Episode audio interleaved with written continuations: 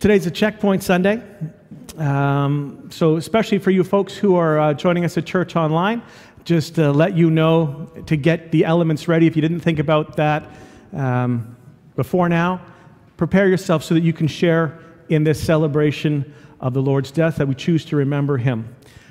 Uh, we're going to give you a workout today on reading along. So, you've, you've already had to do it twice. This is, this is a high participation uh, kind of service. We're not going to ask you to go up, down, kneel, stand, sit, kneel, stand, sit. We're not going to do that. But uh, if you could read along with me, perhaps you've heard of this before. We're going to read together Psalm 23. So, um, we'll get that ready. As we do this, we're continuing on in looking at Psalm 23 and seeing. Um, looking into it more deeply, the Lord is my shepherd is where we're going to start. So, Psalm 23, verse 1. This time we're going to use the NIV version. Last time we used King James. Um, NIV for today is what we'll be doing. And you'll see that some of the wording is a little bit different. And so when you, when you hear that, don't think that it's so much just different as what's the nuance that, that is in there that come out. Okay, so Psalm 23, verse 1. The Lord is my shepherd. I lack nothing. He makes me lie down in beside green pastures. He leads me beside quiet waters. Verse 3. He refreshes my soul. He guides me along the right paths for his name's sake. 4. Even though I walk through the darkest valley, I will fear no evil, for you are with me. Your rod and your staff, they comfort me.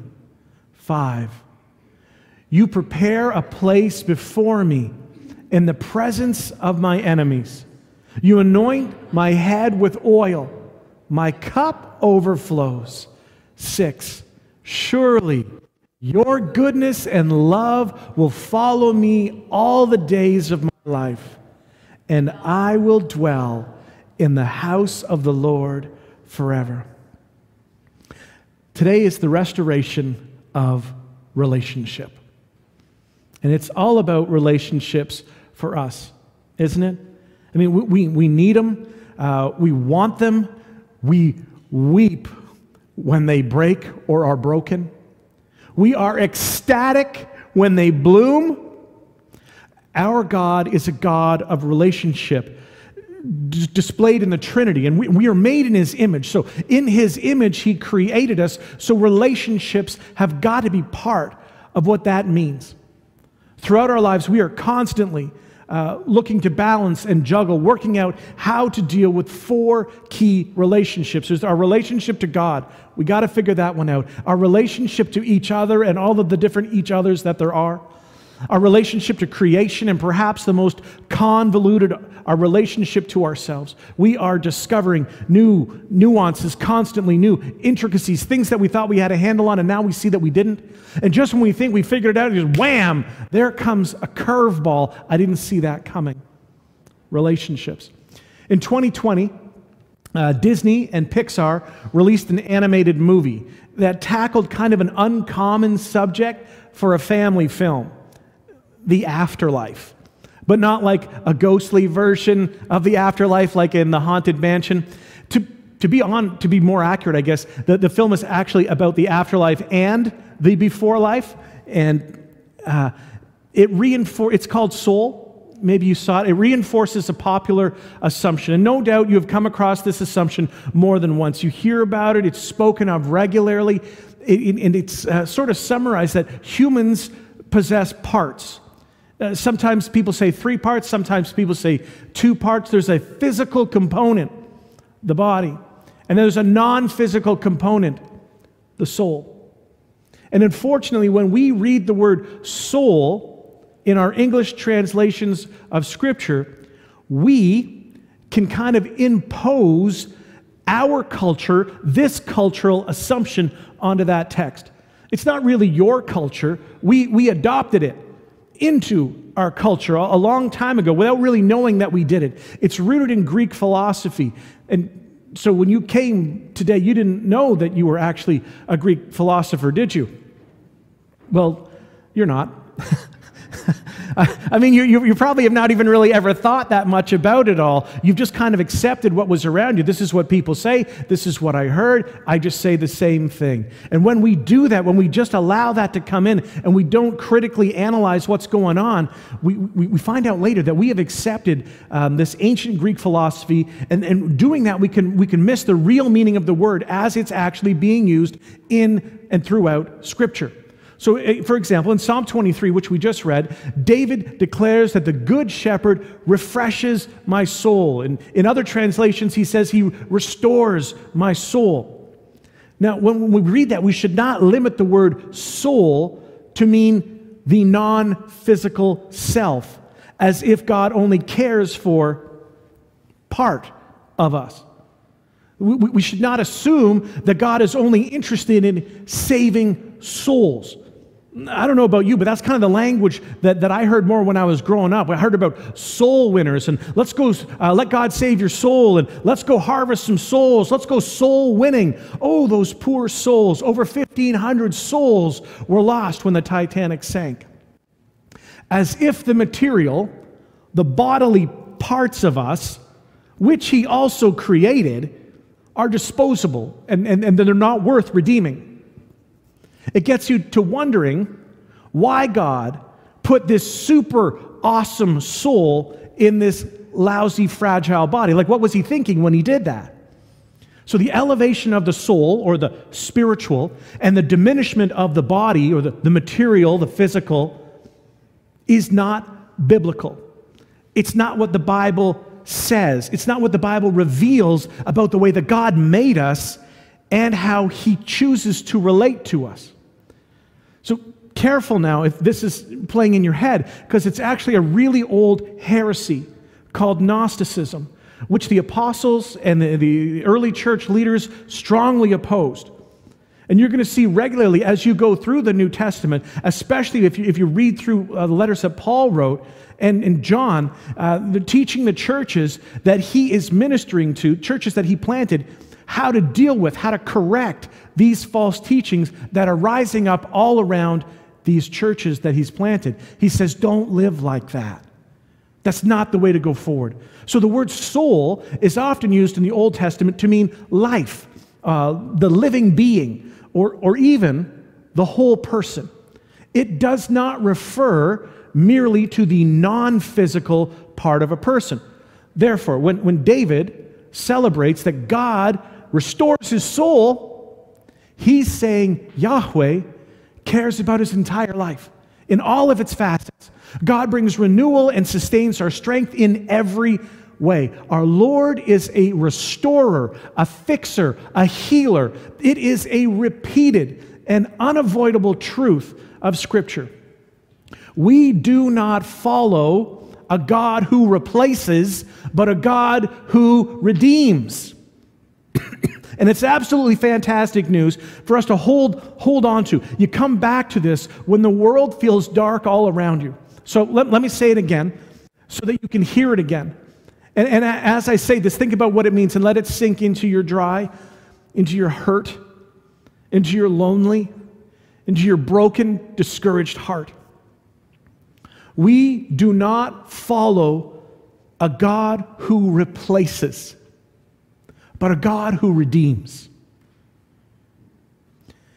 And He is not interested in just a part of us, but all of us.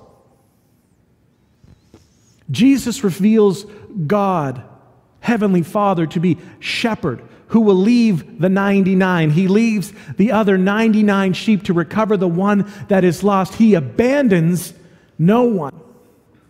And when he's re- reunited with the flock, the Lord rejoices. He's not tick a little tick on the clipboard. He rejoices.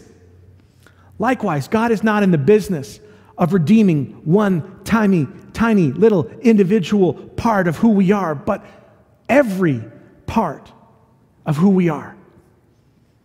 And when that happens, he rejoices. Imagine that. As happy as you are to be restored, to have this sense of forgiveness, to be found, to be rescued, to be reclaimed, to be, to be restored to our worth, to experience grace, the Good Shepherd rejoices even more than we do, but not for the reason that we might imagine. Okay? When we restore, and when we say we, I, I, don't, I don't at all mean me in this case, okay? Don't get me wrong here. But when we restore a broken car, like we all do, right? When we restore a broken car, we rejoice because it became useful again. And many of us have been conditioned to think this way about ourselves because of church traditions, because of the way people have spoken that emphasize a, missionalism, activism, and volunteerism. We think that God wants to restore us primarily to use us. And honestly, we, we don't always like the way that sounds, right? It's nice to be in, involved. It's nice to be included, but used? I mean, I don't, I don't know if I like the vibes that being used always gives off. And so that's why I speak of working in partnership with the Spirit of Jesus. We are not overwhelmed, we are not forced. We are welcomed in, equipped, and given opportunity. We participate sometimes, like through generosity, generosity in our time, treasures, and talents. Do you see how that fits? And that's the whole person time, treasures, and talents. It's not just part of us. Okay, so not only is this a, a flawed view of human value, only useful, uh, uh, just emphasizing that one aspect of our being rather than the whole person, but it's also kind of an unflattering vision of God's power do you really think that the Almighty Creator of the universe needs you the way you need a car or need a computer? The way we approach God uh, and, and, consider God, it matters. It shapes the way that we live, and it can also form holes within us. So ask yourself, what does God really care about? Think about this. God is our heavenly what? What identity does that give me? and what do I believe that He cares most about? So, if I approach God uh, as a heavenly judge, then that pushes me towards being a legalist. And it makes me believe that God cares most about my sinfulness. That is one view. Here's another. If I see God as our heavenly boss, then I can become a missionalist and believe that God cares most about my service. If I approach God as my heavenly therapist, then I become a consumerist and I live my life believing that God cares most about my happiness. So, in all of these cases, when things don't go right, I have a negative view about myself and a negative view about God, and the whole thing kind of stops. But, but if I can navigate through all these, and I can genuinely experience God as my heavenly Father, the way Jesus describes him, then that makes me a Christian a child of God. And then I will grasp this deep, abiding, transformatively powerful truth. Then I can move through life understanding that God, my heavenly Father, cares most about my presence. And He loves me. He loves you. That shapes the way that we go forward. It makes our decision making process so much clearer, so much cleaner. Because I can recognize right away I'm not perfect, but I am in pursuit. I, am not all put together, but He wants me here, anyways. My presence with God and His presence with me, that's what He desires, and that's how He sees me. Not what I can do or what I can obey or what I can give, but myself my me, my essence. I give him my time, my treasure, and my talent, not because I have to, but because I am free to. Now, Jesus tells three stories in Luke chapter 15. He tells the story of the lost sheep, the lost coin, and the lost son. None of them are about the restoration of usefulness, but the restoration of presence. The return of each lost item provokes a celebration because the relationship between the shepherd and his sheep, between the woman and her coin, and the father and the son has been restored. Similarly, God rejoices at the restoration of our life, not so that he may use us, but because he longs to be with us. He delights in being our shepherd, and we are invited to delight in being his sheep. That's a picture of the relationship. And this is, this is the way that Jesus himself describes it, straight out of the mouth of Jesus. So it's not something that uh, someone else just read into it. This, is, uh, this was a propaganda. He initiates this idea. So, first, let me give you the context of where we are, why he's explaining this. Why is he telling this story? So, we're going to go to Luke chapter 15, starting at verse 1. Now, the tax collectors and sinners are gathering around to hear Jesus, okay? People on this side.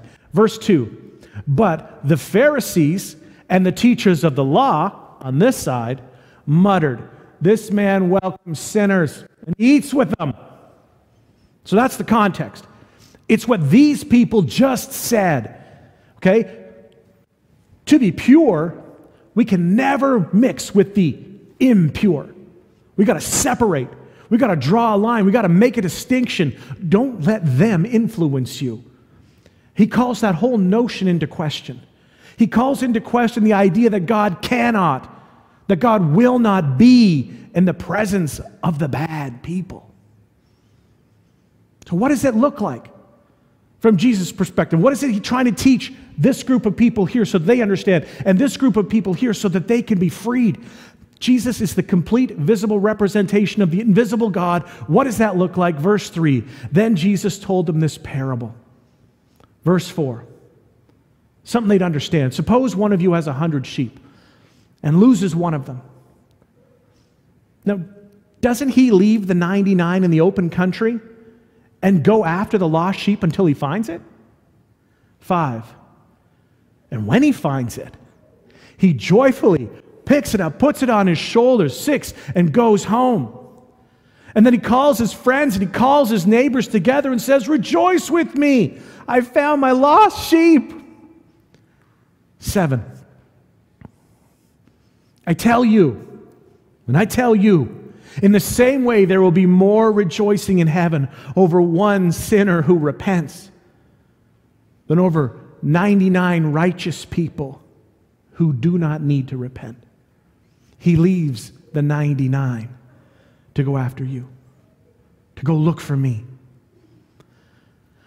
And truly, it's humbling to be sought after like that, to be known deeply, fully, embarrassingly, and to still have this holy God come after us, but not for condemnation, not for punishment, but for rescue and relationship.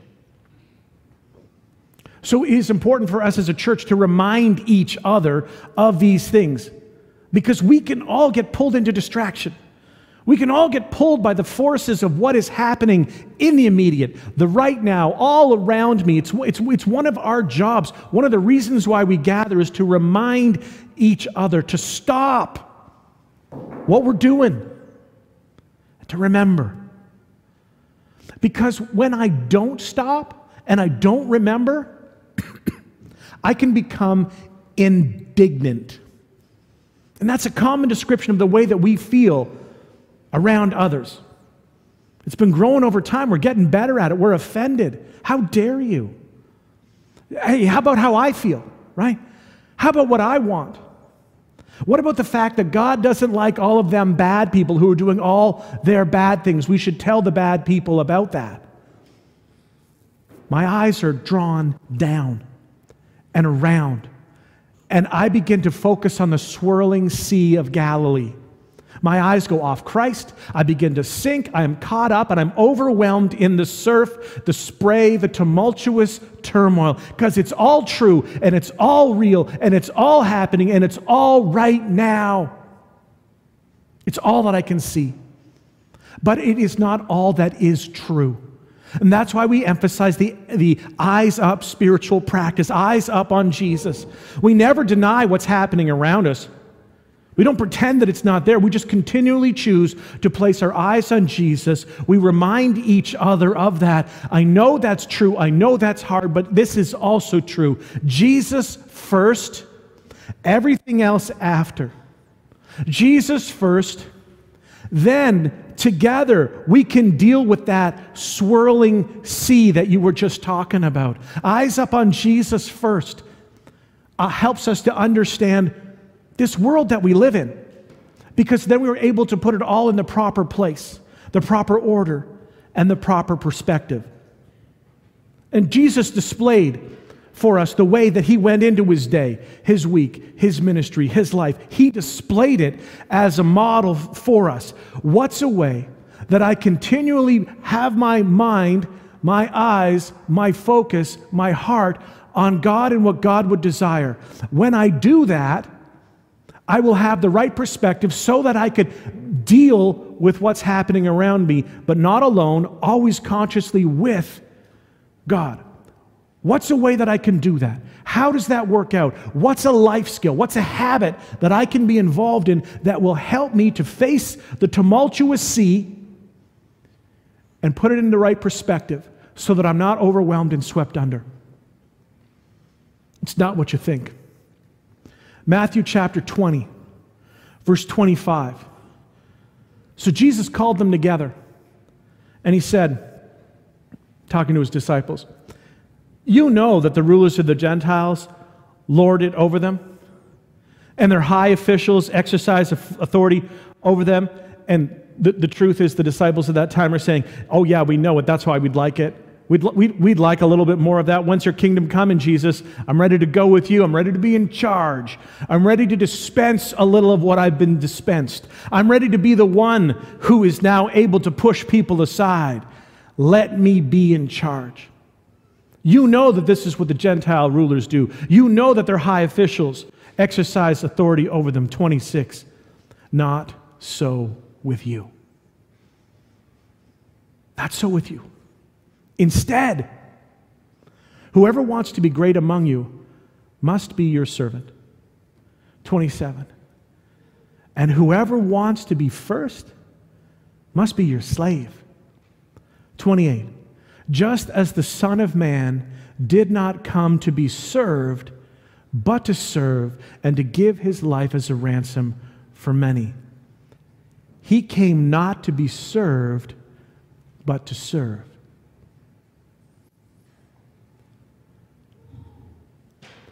It was a way to focus, to stay on mission, on point, to stay in right relationship with God, to stay eyes up to connect with his heavenly Father so that he could put everything in the right perspective, never denying what was happening.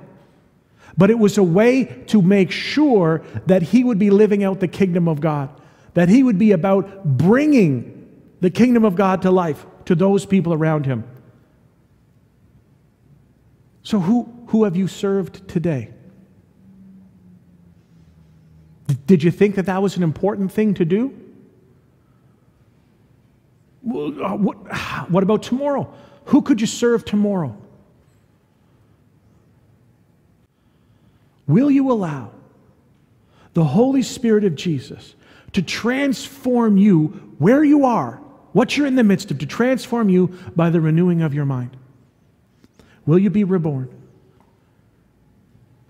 Will you allow the Spirit of God to speak into the situations, the tumultuous sea that you are in? We don't deny it. We don't pretend it's not there. But to deal with this sea, we are eyes up on Jesus first. The way he guides us, the way he said he was going to go about this, was to look to serve those who are around him. Does it make sense for us? Do we see that as the, here's the solution, here's the quick fix. It was a way to stay focused on God first, to be in alignment with Him, to have my spirit come into alignment, to have my mind focused.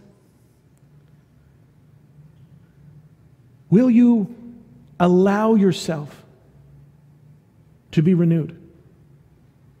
Will you live as though you have been born again?